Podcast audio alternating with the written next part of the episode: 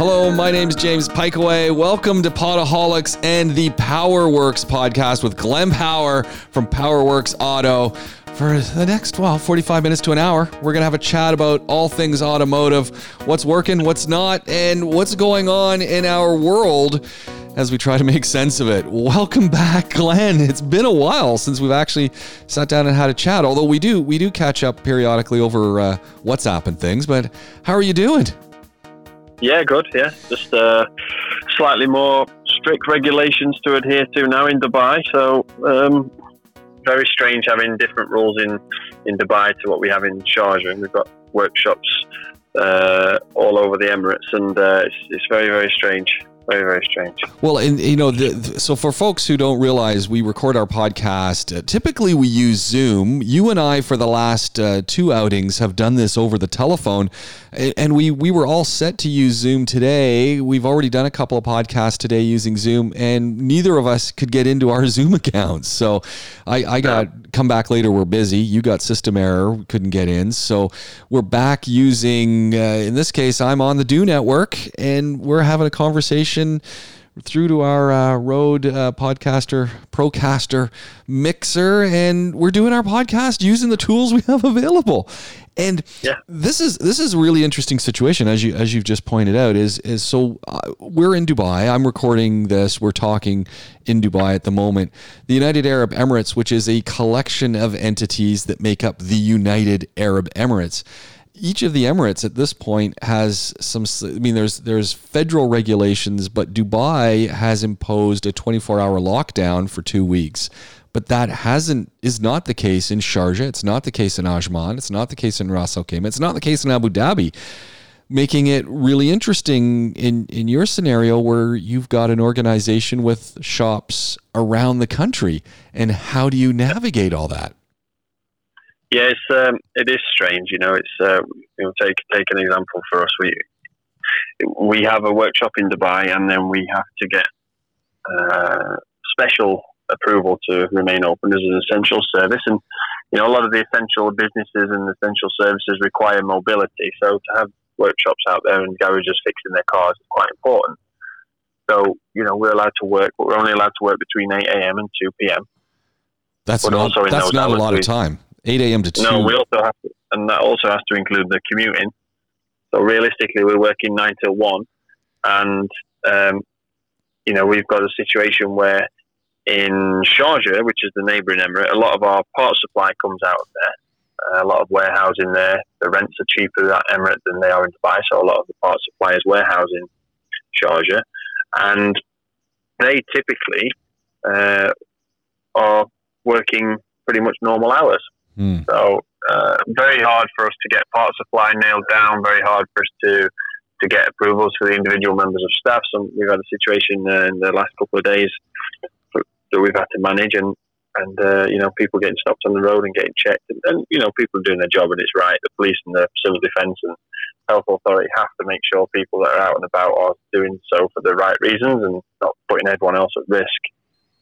So, so this makes your your whole task, you know, just that much more challenging, doesn't it? It is quite difficult. Um, the only good thing is that right now, um, for uh, the sort of walk-in customer or the, the, the private individual, uh, most people are staying at home, so mm. so they don't need their car right now. But for, for people with a with a fleet of vehicles that are using it to carry out an essential service, a bit like Colin and the We Will Fix It boys, they need the vehicles to be on the road. But we can only keep them on the road between nine and one.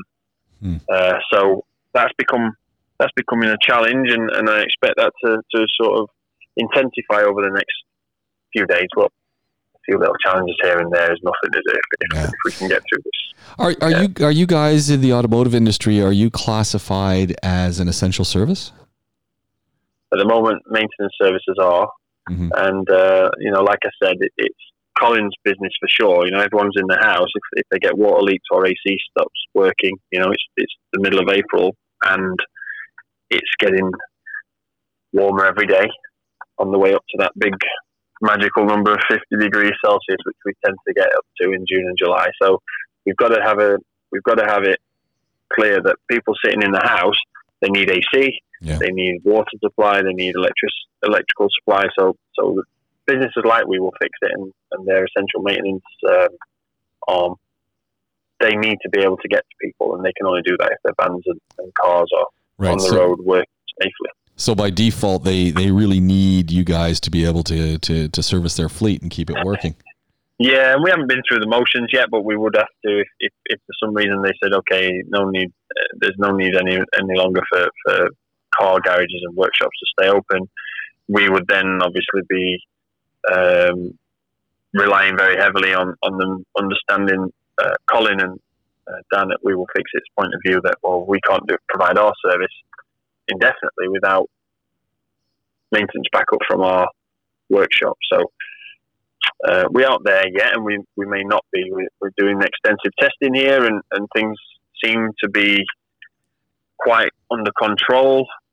So hopefully, we don't have have too long to, to labour through this. But it's, it's you know we've we've got we've got podcasts we can record, we've got Netflix we can watch, we've got YouTube we can go down the rabbit hole, the Twitter, Instagram, Facebook.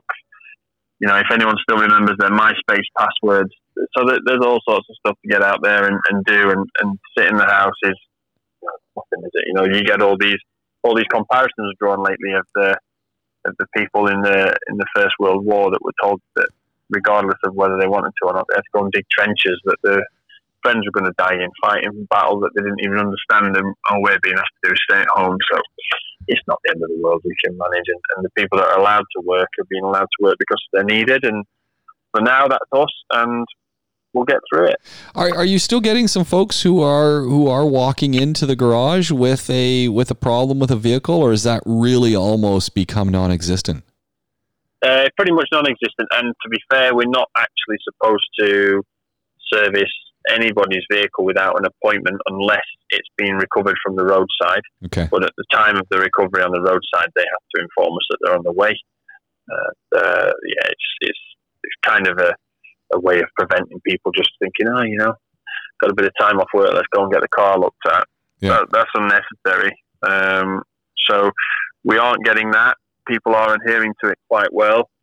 There's a lot of complaints about people going for a jog and stuff like that, which there'll always be someone complaining about something, but we're not getting people out in their cars unnecessarily. The roads are quiet, although they're not as quiet as I thought they would be.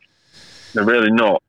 Well, uh, you know what? What a day ago, I I applied for my permit. I needed to go get some groceries, so I I did do that. And I've got to say, uh, as I was making my way to the grocery store, I was rather surprised at just how many vehicles were on the road. It was Yeah. it was an extraordinary number. And, and in fact, I, I kind of looked at it and I said, this reminds me of a regular day with the traffic heading into Sharjah. And I thought, how is there so many people out? And I guess it's just the folks who are working in those industries, those manufacturing industries, those distribution industries, the lo- logistics industries, those those folks who are still going in and out of their offices.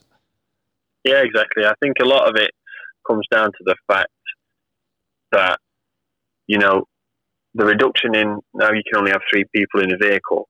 So if you take a construction site, construction is still classed as a key industry, essential industry.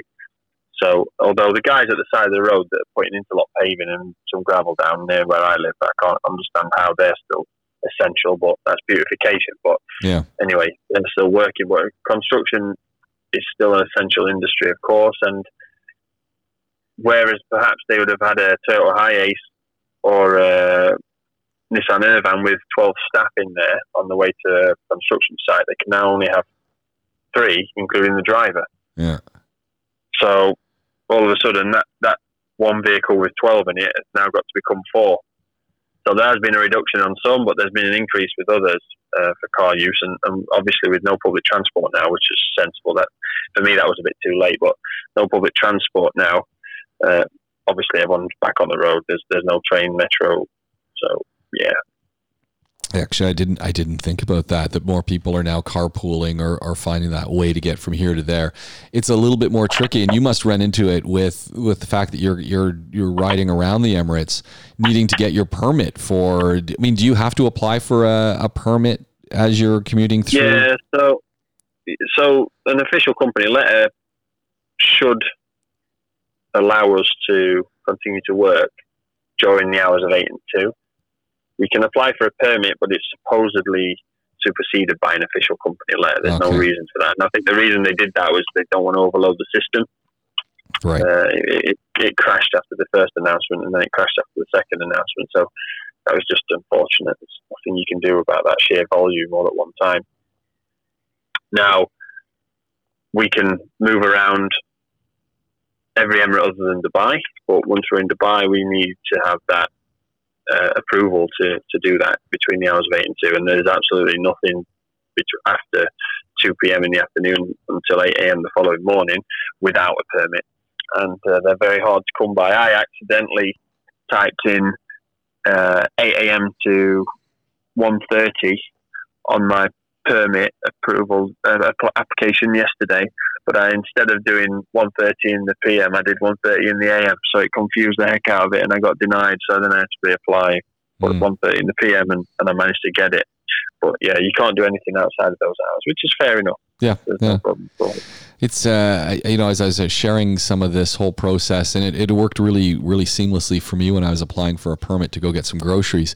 I was sharing it with some friends back home and family back home, and they said, "Man, that is so sensible that they're that they're actually doing this." And actually, Colin and I had this conversation that the leadership of this nation and the leadership of this emirate has really stepped up, and they are serious. And this is this is this is something that's being enforced for everyone. We need to social distance. We need to cut back on that unnecessary movement and on that unnecessary gatherings. And you know we all we're social. We like to be around each other. We i mean this is a very social environment especially in the evenings. And you and i have both remarked on the fact that i mean especially yourself with with younger children at eight o'clock nine o'clock at night you go out in the emirates and there are people out with with four year olds and two year olds and five year olds. Yeah. Ten o'clock at night, the park is packed. Yeah. Whereas yeah. if you were in the UK, if you were in Canada, ten o'clock at night, you're not going to have three and four year olds in the park. They're going to be at home in bed. So this is a dramatic shift for the nation to reprogram and say, look, I'm sorry, you can't go out and socialize. And in this case, you can't go and socialize out and socialize after three o'clock in the afternoon. And oh, hold on, you can't go out and socialize at all and that's really really a big challenge. And but it's for a reason and it will work but it's it's you know short-term uh, inconvenience for long-term personal health and national safety. So it's it's a good thing in that sense. Yeah we'll, we'll get there. I mean from from what we're sort of concerned with on our on our podcast is is you know, there's a lot of people that are forced into the house by this, and, and, and most of them, thankfully, or the sensible ones at least, are adhering to the. If it's if it's a if it's a mandated regulation or just a suggestion, I think there's there's at least some kind of discussion about social distancing and quarantine or isolation or whatever you want to call it now across every part of the world.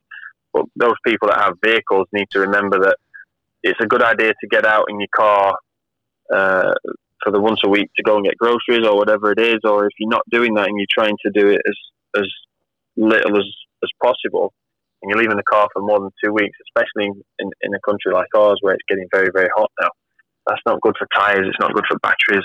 Well, uh, it's, it's not good for ACs. So we, we need to get out there and, and pay some time and attention to our vehicle, whether that's go in there and sit and listen to a radio show or a podcast or a CD or MP3, whatever you've got on the entertainment. Just give it a drive around the block, make sure everything's okay, uh, keep it up and running for 25, 30 minutes.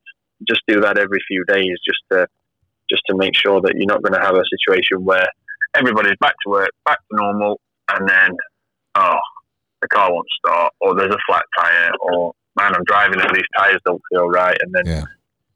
every workshop that's unfortunately the word we have to use is survive. You know, there's businesses that are going to go to out of business with this, and and businesses that only have private individual walking customers, they aren't going to survive this. Yeah. Uh, so so so then all of a sudden, there's going to be less places to go. They're going to be busier, uh, and you don't want that. So the best thing I can suggest from what we talk about is just get out there. We've, we mentioned it before with, with you know the sort of the large number of expatriate people in our country here, and that tend to leave for the summer, which isn't going to happen this year, obviously. But people tend to leave for the summer and leave their cars for six, seven, eight weeks at a time. We say get someone to go out and give it a drive for you every few days. Well, that now. You know what? Let's sure. Glenn. Let's let's break down that list again because I know we started talking about it last week in our, our last podcast, but I think it's really worthwhile going back and and and I got to tell you, I still live in the delusional land, and I still live with the hope that come July, I'm going to be able to make a trip to Canada and see my family. But honestly, increasingly in the back of my mind, as I'm looking at what's going on in in the U.S. and Canada has the longest unprotected border on the planet with a country. Yeah. With the numbers in the US and things in Canada, I don't know if I want to go anywhere near North America because I'm not so sure where that flattened curve is going to be, nor where the rebound curve is going to be. And uh, so I'm a, you know, I keep thinking it'll be great to be able to go home in the summer, but it, as as we keep saying that that is looking less and less like a reality that is going to happen. Let's let's jump back through but i keep hoping. So when you said of course we're not going away in the summer i keep hoping because you know the irony is also glenn 20 years in the emirates i've never been here in the summer i've always gone away whether it be to canada or you know the far east or we've always I mean, as an educator i i have a, a good summer vacation that's you know some people say you know you don't you don't make a whole bunch of cash as an educator you do okay you live but you get great holidays and so yeah. I've, I've never been here in the summer. This could be the summer. yeah, I think it might be. I, I, I, think it. I think it might be just from the. You know, there's obviously a lot of things. If, if regulations are, are dropped and, and, borders are opened and stuff like that, that's fine. But because of the way it's spread and the, the way some people have acted slower than others, um, it's not. It's not going to be uh, done with by the summer. And uh, in the northern hemisphere, the summer is summer the summer is, is in sort of June, July, and unfortunately, it's not expected to be a seasonal thing, so that's not going to help us out. And uh, yeah, it's going to be the summertime for us here, and and also, you know, there's going to be a lot of there has to be now around the world a lot of people now that have to look after the country that they live in and say, look, the economies have just been bad, and uh, we've got to put something back. Um, that if it, if it gets any worse than this, then there's likely to be, I would think, some kind of step in sort of measures from the government to, to help companies pay salaries at least to a livable wage for some people uh, that are more vulnerable from an economic standpoint and financial standpoint. So at that point, it may well just be the, the fact that one, we can't travel because the countries aren't open yet, or two, it's best financially for all of us to stay. And uh, yeah, that's obviously going to help people with not having the issues of leaving the car sat for the summer, but driving a car in the summer is a totally different thing. Yeah. So, so it's all right to talk about keeping it up and running and safe while we have the car parked during isolation periods, but well, it's probably a good idea to get it checked for the summer. Well, you, you, you, let's go through this little bit of a list that we've got here. And one of the items that, that you also mentioned right off the bat, well, why you want to get your car out, you want to roll it around the block if you can. You're not going on a big drive, but you definitely want to be thinking about how do I keep my tires in good condition and that is yeah. flat spots and just outright deterioration and and I I never think about this but again we're in an environment where it gets really hot You've got your tires that could get flat spots from sitting, but if your tires are a little bit older, you've also got the potential yep. that they're just going to wear out. They're going to degrade, and that's going to lead to some pretty bad situations for you with respect to that rolling stock on your vehicle. Yeah, exactly. Yeah, and and the thing is, it's it's one of those things where it happens when you don't and you don't really expect it to happen, and you might get away with it for two or three years with the same vehicle, but but age takes its toll on everything, mm. and you know, a set of tires a year old, it might survive a summer, and then if you put if you reinflate them when you get back and, and, and having had it parked for a few weeks and then drive it on the highway at decent speeds for 25, 30 kilometres, they might sort of go back into shape, for want of a better phrase. But they're not going to do that at two or three or four years old. And seals around windows and, and, and seals within AC systems and seals on the engine, especially on the top part of the engine, which the oil doesn't sit in, of course. And you start the engine up, and all of a sudden you get leaks from the engine, AC not working because it's leaking. Uh, another another thing here, we have a high proportion of automatic transmission. Yeah.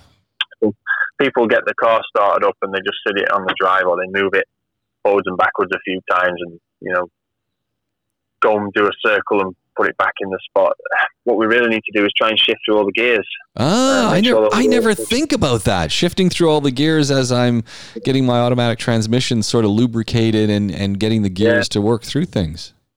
Yeah, make sure all the gears have been engaged, make sure all the oil galleries, therefore, have had oil through them and that they're working properly, the valves and inlets are all working properly within the valve body of the transmission. And it's, it's certainly worthwhile doing that. And also, it's not a bad idea just to try and get brakes up to temperature gradually. You know, I'm not talking about going around the block and hammering on the brakes because that doesn't do anybody any favors, but going around and getting the brakes up to temperature, making sure that, you know, any corrosion that's on there, because a lot of people are still cleaning their cars or they have, you know, a lot more time on their hands to clean their cars now if, if they're in the house. Well, steel brakes are going to corrode and then the corrosion will, it's, it's not good. You know, you're going to get out, if you've got uh, particularly if you've got a drum brake set up for a parking brake or on a on a smaller vehicle, your actual brake on the back of the car, you don't want those to seize and bind because that's going to cause you a massive issue. So getting out and using your brakes, using your parking brake on and off this is this is key. I've I've listened to a report or a, another mechanic like yourself talking about cars that are sitting for a long period of time, and the idea that not to actually put that parking brake on because it could seize in place, and you might not be able to get it off, especially if it's a drum brake situation. Yeah, so the parking brake one with drum brakes is, is a difficult situation because um, they they are very very very efficient brakes, and they will almost break themselves together permanently, effectively. And, and what we have to be mindful of is that isn't a simple fix. Okay, you can jack the car up, put a stand under there, take a wheel off, and, and hammer the heck out of the drums, and sometimes they'll disengage. That's not easy at the side, you know, at the side of your house or on the road in front of the house in May or June when it's 45 degrees. So that's that's something to be mindful of. And, and what we have to remember here is also parking brakes, electric parking brakes sometimes still use the drum brake setup. It's very, very stupid, in my opinion, that they do do that. But they do sometimes use that, and you basically still have a cable being pulled just by a motor this time, so you don't have to pull a lever or push a foot lever. And it's it's it's that is a big issue because then if you have a situation where they bind, the cable will try to disengage that, and it can break the motor. So then not only can you not move the vehicle without using the emergency release, but you also have an expensive repair on your hands. And this is something that really needs to be thought of. People that have the parking brake on on the vehicle and have an automatic and park on a flat surface can probably leave it in park. But again, it's, it's best to chock one of the wheels, so put something behind behind the wheels, stop it moving just in case. Uh, but I'd always prefer just using the parking brake, but just using it regularly. I think if you use it regularly and have it on a service, then then you're not going to have any issue. Do do we ever have issues with the cables themselves just binding because they haven't been used? Is that a possibility, or is that a pretty unlikely thing? It happens. It does happen. One of the one of the things that happens is some of the cables that are more exposed under the under the vehicles, people might you know neglect or also the fact that they're not overly common now, uh, people don't think of it as a serviceable item. So when it's when it's in for service, you you know you take your vehicle in for service and you blindly you trust the uh, technicians, of course. You, you, you're going to trust them because you've worked with them before, or you you know you expect them to know what they're doing, and they don't grease or look after the cables. So then this happens where those cables are moving, they're sliding in and out, and it's a dusty environment here. And uh, even if they are greased, the dust can stick to them and make more of a grinding paste than, a, than any sort of lubrication. But they can bind, and they do bind, and they are. It's unfortunately they are steel, although galvanized steel typically, but they are steel and they can corrode. And once you get corrosion within the sleeve that it typically sits in, it then makes it very, very difficult for it to move. And then at that point, it will come off at one end or snap, and then you have a problem. Mm. So again, we got you know the the whole braking system of our vehicle, something we've got to be keep our minds on. Before we were in lockdown, so this has only been a few days ago. Uh, I, I was at the grocery store, noticed the car beside me didn't look like it had been used in, a, in quite a while. It was an outdoor parking lot, and I could see the corrosion on the discs. Is there yeah. anything we can put on our discs? Anything we can fire on it, spray on it, rub on it to help maintain the integrity of that, or is that corrosion just uh, naturally going to happen? It'll wear off once we start using the brakes again. Yeah, corrosion is fine. You just have to be mindful of the fact that if you are washing your car and you have steel brakes, which the majority of us have, um, it's it's a very very very good idea having kind of counterintuitive, but having just washed the vehicle to then go and give it a quick drive and just just apply the brakes a little bit like you would if you'd just been through a ford mm. or a stream or a river that goes over the road or a flood or a puddle. If you were to then just apply the brakes, all it does is it, it just helps make sure that you don't have corrosion building up. It can dry the water off, wipe the water away, and keep it away. Now, you know, if you do if you do have a situation where the car's being washed, you can't drive it then just be mindful that when you get in it the next time, there's going to be a bit of a grinding or a grating noise coming out of the back or the front, mm. and, and that's just that's just normal. And then just pay attention to that, and that it sometimes is a, is a useful tool because you can then have a look after having a drive, maybe five, ten minutes driving the car, and, and hearing that noise and hearing the noise slowly disappear if you then look at the pattern of the of the disc and, and, you see actually I've got a bit of a line of corrosion right in the middle of the disc where my brake pad isn't touching brakes, that might be a sign that there's something wrong, and then okay, we need to get the brake service here because they're not applying an even pressure across the disc. Oh, that's a, and, that's a good uh, point. Can, yeah, so it can be a useful tool, but it, it, it's it's just what what is very important is that we don't just go and hammer on the brakes and get them red hot and then park the car back up again because we don't want to we don't want to get into that situation again. With a automatic transmission, you'll come to a stop with your foot held on the brake for a long time, and then you'll re re-engage park, and you might do whatever you're going to do: grab your wallet, grab your briefcase, grab your handbag, whatever it may be.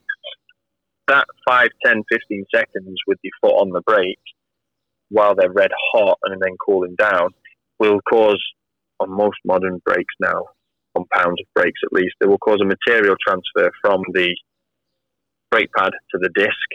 And it will also allow the disc to cool down cooler outside of the area that's in contact with the brake pad. So then all of a sudden, you get this, the next time you go out in it, you get this brake judder, this uneven braking feel where the disc is warped almost. Sometimes the disc can warp, but normally what it is is, is material transfer from the brake pad.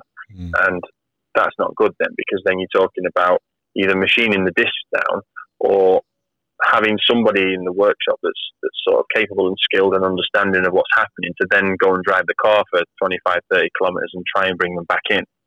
And that, that's, that's not always uh, uh, something that people have time to do. So just remembering not to go out and get them too red hot and just to leave the, the vehicle sort of just just be mindful of everything you're doing on it. Really, that that's what we have to do now. We, we're we're we're just trying to avoid a rush before we go back to work or after having gone back to work of oh man the car needs fixing yeah. that's not good what what about the cooling system and i mean this one i always find counterintuitive i mean it just does my my mind in when i think of my radiator and the compression hoses that are all connected in there there's heat there's pressure a lot of my radiators plastic now. The reservoirs on the right and left side are plastic. Not using that that radiator d- does that potentially lead to a better possibility for stress to the plastic once I start using it again, and maybe only because it's drying out a little bit and not constantly being lubricated with the coolant that's going through the engine. Is that a possibility, or am I simply dreaming? It it is a possibility. What what we have to worry about with anything is is there's there's a few reasons to use coolant. It, let's just be clear that the basically the specific thermal capacity of water is the best of any other fluid. It's water is sort of cooling down than, than coolant. Now, coolant is added as an additive to do another job that water can't do, and that's fact water does the opposite of. Water will dissolve metal; it's a solvent effectively, and you'll get corrosion from it.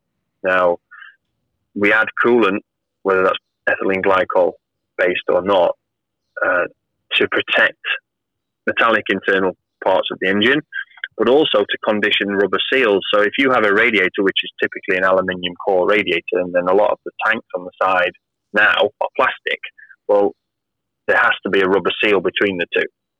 And that rubber requires conditioning. There's a seal on the cap for the radiator. There's a seal on the cap for the expansion tank if you have an expansion tank type, uh, a seal pressurized expansion tank type. So there's a seal on a lot of parts. There's seals in the engine. There's seals everywhere that need this coolant additive circulating at all times to condition. Now, in a coolant system, because it's filled and pressurized and sealed, there should be coolant all over the engine. So there shouldn't be. It's not like with oil where it will just sit in the bottom of the engine and then when it's running, it gets distributed around by the oil pump because the system is full, quote unquote, and, that's not exactly right, but it, it is full to all the parts of the engine are basically full of water or coolant, then it shouldn't be too much of a problem. But what would be potentially an issue is if the mix isn't right on the on the coolant additive, or you only have water in because just before the lockdown you'd had a leak and you meant to get it fixed and you've just been topping it up with water. Then you may have a situation where the water pump can start to corrode, uh, the seals on the water pump would fail. Uh, don't forget when we start the engine, the water pump's going to run straight away and build up pressure straight away, and that's going to be the first point of a leak. So if you've had just water in there for a while, then it's probably worth uh, trying to get some of that out of the expansion tank with, with a syringe or something, uh, and getting some of the additive in it. If you can't get access to that, then maybe just accepting that okay, well, if I get away without any leaks when I start up or any problems when I first start up, then I'm just going to get it in there and get a coolant flush done and a coolant change as soon as I, as soon as we're back out on the road and back to some sort of normality again. Mm. Speaking of, of oil, as you were talking about that the oil system operates differently than the cooling system, do I need to be thinking about getting an oil change if I haven't been driving my vehicle, even if I've been, you know, done the 20 minutes around the block, which for some folks, because of, of the lockdown we're in now, that's going to be impossible but or you know folks just don't want to do it. Should we be considering oil changes once we get back to normal, or even in the mid middle of all this activity?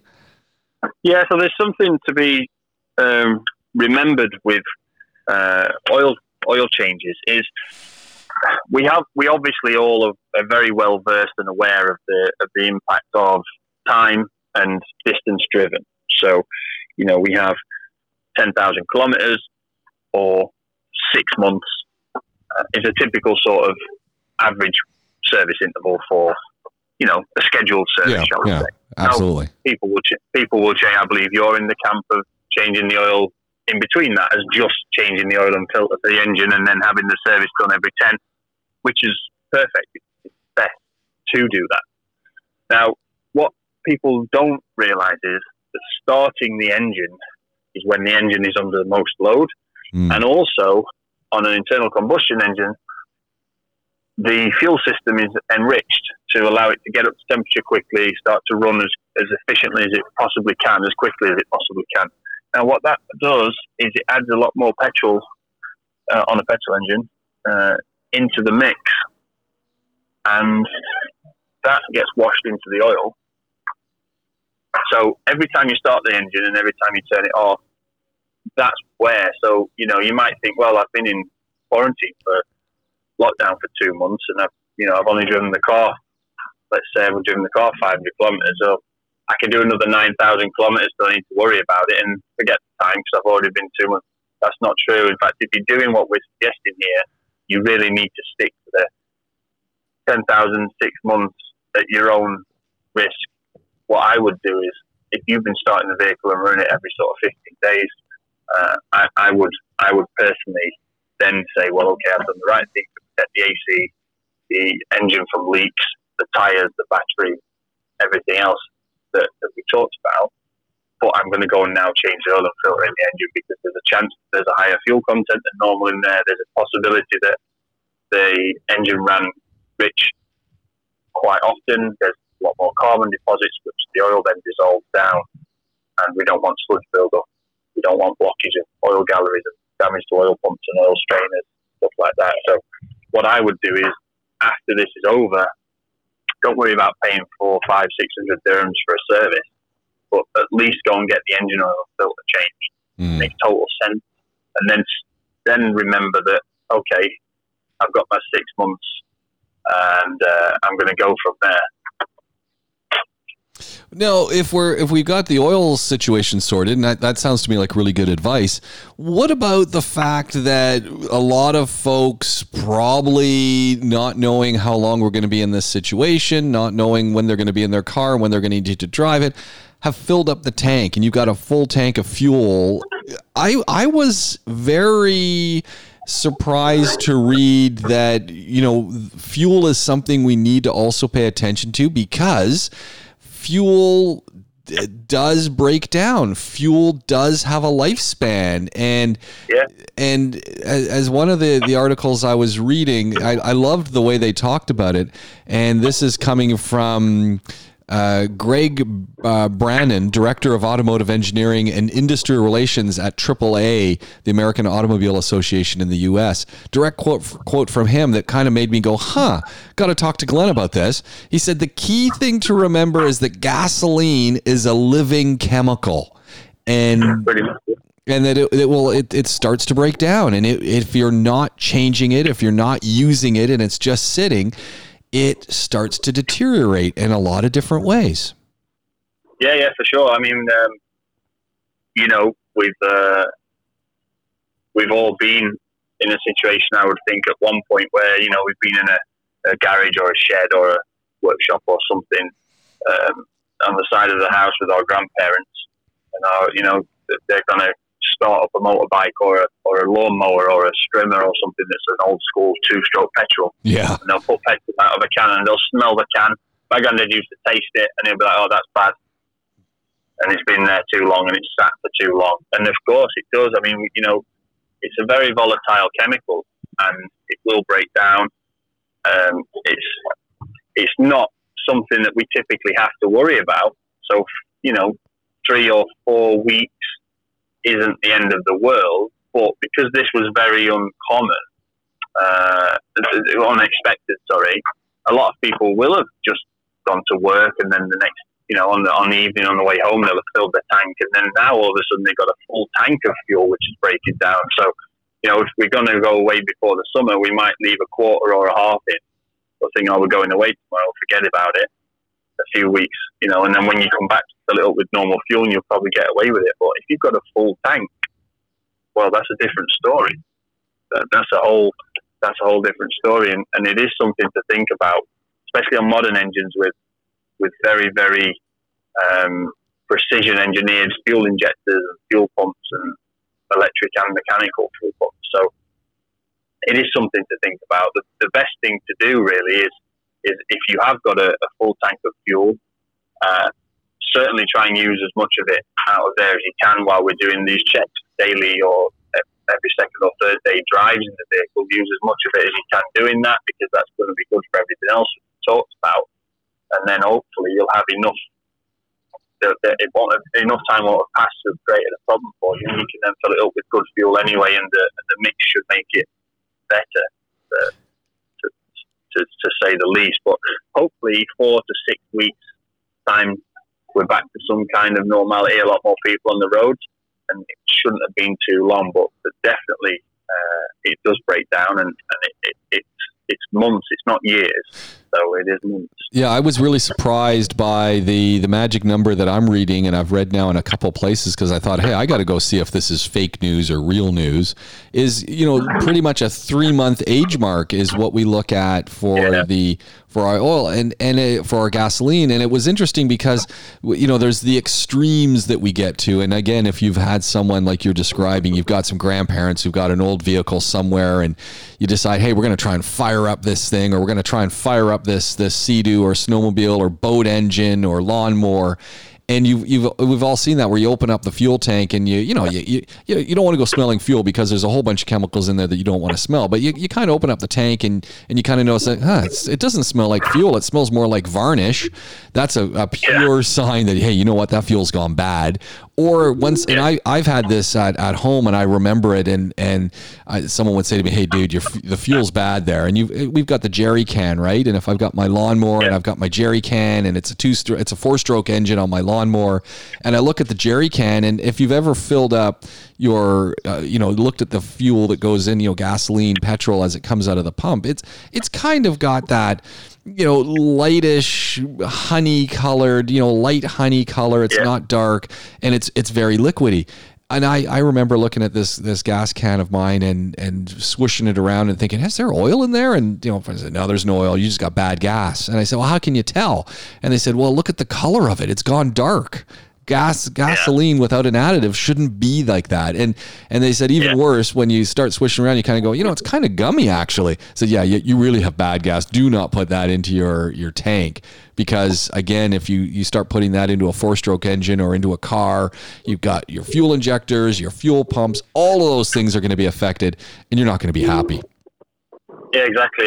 It's one of those often uh, misunderstood or you know unexpected at least events where people will be doing a you know they'll bought a, a, car to restore or, or, a project or something like that and they'll have it sat on the drive or they do their own panel beam for seven or eight weeks and then they might oh man I've got some fancy nice wheels and I'll get those wheels put on and then all of a sudden you know four or five months has gone by and they, they go and try and start it up and it won't start and all the injectors are gummed up and all the seals are leaking, and it's all because of bad fuel. Yeah, you know that that's that's unfortunately the way it is. And we have to be mindful that you know petrol definitely does have a shelf life. Same with anything, actually. You know, not such a short shelf life, but we we do have it with uh, oil mm. uh, in general. Any sort of uh, hydrocarbon product, it's carbon based, effectively, and it and it and it will be reactive to its environment in some way. And, you know, we sometimes you can pick up an old can of transmission oil or something, sort of swish it around in the container and you'll see it almost separating. You'll feel it heavy in the bottom and light in the top, and you think, oh, okay, that's not good now. Yeah. And, uh, you know, the shelf life isn't as, as short, but, but it certainly exists. So definitely, definitely worth considering uh, that, you know, one of the things you want to do is if you've got a full tank of fuel, then all the more reason to get out there and, and use the vehicle because you, you want to have as much space in that fuel tank to put some decent fuel in so that you don't have to go through the painful process of having it drained Uh, you know, there's another great piece of advice that I've been reading about, and it's it's folks saying, look, your car is sitting in your your car, your van, your Sportster, whatever it is, is sitting there in your driveway. You're you're you know, hopefully you're getting it out, you're rolling it every few days, you're starting it up, you're keeping the the air conditioning seals, and you're keeping the oil moving, you're keeping the water moving, etc. But there there's going to be a lot of folks who aren't doing that, and or are are not doing it as much as they should. And, and one of the pieces of advice is throw a piece of cardboard underneath your engine, just so you can get a sense: Do I have any leaks? What is leaking? Yeah. So that you, when you finally do get this thing going again, you can go visit, you know, yourself over at PowerWorks and say, "Oh man, Glenn, you know, here's here's the cardboard in the back of my car. This is the way it's been sitting. I, I think I got an oil leak, but I don't know what this other substance is because it sure doesn't seem like oil, but it is kind of reddish and it is kind of smelly. Uh, any any clue? And and they're saying, you know, this is really good advice. Yeah, for sure. It, it, now is a now is a good time for a lot of people to do a lot of things that you know we could start to set good habits. And one of those good habits is, is thinking about thinking about our our vehicle and, and spending the time of, to do stuff that perhaps we didn't used to think we had the time to do, and maybe legitimately didn't have the time to do. But now we have got the time to do, and we can set habits there. So if you've got if you've got young kids, and, and take it from me, I'm not, I'm not advising anyone to get their kids into motor repairs when they're older. But if you've got kids that take an interest in this sort of stuff, then, you know, show them how to inflate the tires, show them how to check the oil, show them how to check the coolant level, show them all these things. You know, if you're unsure, send us an email, a comment, whatever it is, wherever you hear us. Uh, we'll be happy to, to send some kind of walkthrough for you to, to get on with that in a safe way and, and set this up that Friday mornings or Tuesday evenings or Sunday afternoons, whatever it needs to be, are the day that we go and pay attention to the vehicle. We go and slide the cardboard out from underneath. Have we got any oil leaks? Because if you if you're driving the car, that's one thing, that, and it's a great point you've made, James. Because if you're driving the car every second or third day, and you know, or you know, you're just doing it for the sake of thinking you're doing the right thing, but actually you don't think about any oil spots under there or any oil leaks, you could be doing something bad. You could be doing something wrong. You could be doing something that's going to be more harmful. So if you've got a piece of cardboard under there, you go and slide it out. Have we got any oil on it? No. Uh, are the tires okay? Let's check the pressure. The engine oil level okay? Transmission oil okay? Coolant okay? Let's go for a drive. Um, if you pull the cardboard out and there's a big patch of oil on there, you can be pretty safe to assume that that's just going to get worse. So you don't want to then go and drive the car around and potentially risk driving it with low oil. Uh, mm. that low oil level in an engine isn't great. With an automatic transmission, is really not good at all. And you don't want to do that. It's bad for the environment, but it's it's, it's bad for you in, in the immediate as well. So definitely worth uh, putting something in the car if you can. And, and for people that park on uh, paved surfaces, having that cardboard under there is going to save you a cleaning cleaning bill as well. Uh, and you know another one to also keep in mind, and I, I didn't think of this at all, but if you've got your vehicle parked outside, we, we've got a huge shift in the way things are working with our with our movement in in all of our countries and the the one Colin alluded to this actually in the the We Will Fix It show because he was talking about walking his dog around the inside of his garden and the dog has no idea what's going on. We've now got vehicles that are being parked and and resting for quite a long time in drives and garages and it's very possible that critters start to say, hey, you know what? I want to go check out some of this wiring. I, I want to make a new home.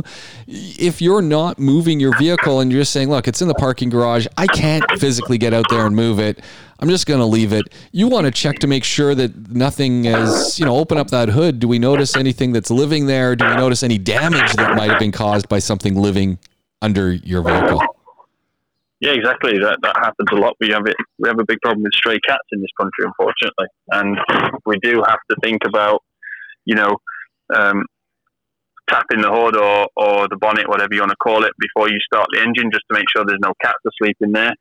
Um, and and it goes to show. Um, I've I've probably dealt with in in getting on for the best part of 15, 17 years now doing this, so it, I've probably dealt with seven or eight occasions where there's been a, a, a rat or mouse nest basically in a vehicle, and they do like the insulation on wires. It's great. Uh, they, they chew through it, but they're not they're not always uh, careful enough to not chew through the actual wires, so they can cause you a lot of immediate problems and themselves as well sometimes. And They'll chew through the soft furnishings, so the carpets on the floor, the foam out of the out of the seats is a favourite, and they'll get into the little cubbies. They'll get behind the panels, and you don't necessarily know they're there. And we've done all sorts of weird and wonderful fault repairs, which have been down to basically uh, vermin infestations, and mm. it doesn't take much. And like you say, it's it's a sheltered environment for them, which maybe we get in there and out of there every day, once or twice a day, disturbs them enough not to bother. But when we've got the car sat down for a few weeks, there's no reason for them to avoid it anymore. So, yeah. Yeah, lots of great advice today. You know, we, we didn't get on to some of the other things I want to talk about. We're going to do that next time we get together. And uh, yeah. I, I got to say, there's some great things that are I've, uh, we've got on the list. But one of them, and uh, food for thought, is uh, I, I don't know if you've seen what the folks over at Tesla have put up, where they've and we were talking about this last week with the automotive industry and really the, the folks over at Mercedes getting into the game. You okay there? Yeah, I'm good. I'm good. with, with, the folks over at Mercedes getting into the ventilator business, uh, the folks over at Tesla using Model 3 yeah. parts creating a ventilator from their own car parts with the thought being maybe they can use what they already have in their supply chain within their factories to start also ramping up to make ventilators. So I thought that was pretty cool. And yeah, it's really cool. The other one that, that I saw today, and I just saw it in passing, was uh, Mr. Dyson. Also, quite uh, and Dyson Industries, quite the the folks we know them from their vacuum cleaners and from their fans.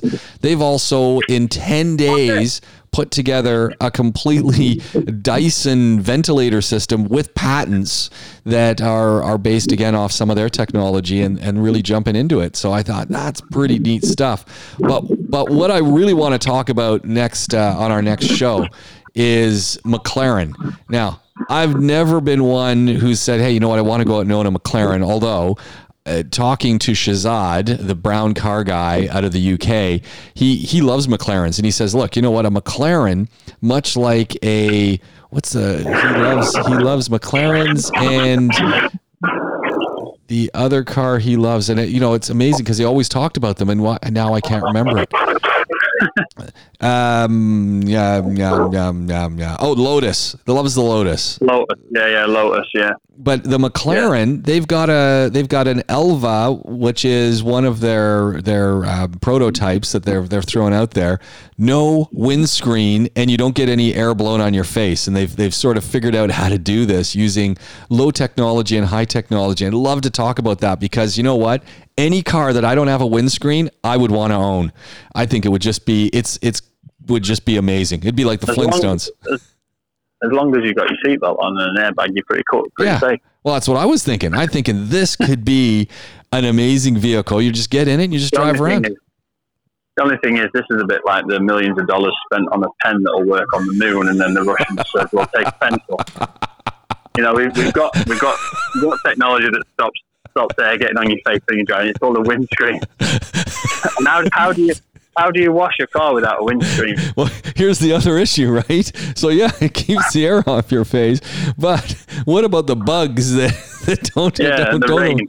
in the rain? And hold on, we just had to talk about vermin and, and cats. There's nothing worse. I have my car covered down because it's got no windows. Oh yeah, you're going to be screwed if you've got no windscreen. You're screwed. I mean, you drive with no windows and you're already getting them in. no, no, hold on. What about the guy in front of you who does wash their windscreen? And how many times have you been driving? And uh, three, you exactly, know, yeah. you know, it's like a fire hose going off. You, yeah, exactly. All right, we're not going to talk about that McLaren because you know what? It's a dumb idea. Put that one to bed. Yeah, for sure. Oh man, Glenn, you know what? We're going to wrap up right, yet another podcast. As yeah. always, been awesome. And and you actually fired it out. If people want to get in touch with us, they've got something on their mind. They want some tips. They want some help. They want some video. Podaholiks with a K at gmail.com. Uh, Glenn, that car guy, is your social connection. We're Podaholiks with a K across the socials. If you're listening to us through whatever means, like us, give us a comment, and by all means, share the link with others. You've been listening yeah. to the Powerworks with Glenn Power from Powerworks Automotive and myself, James Piecowye. This is Podaholiks.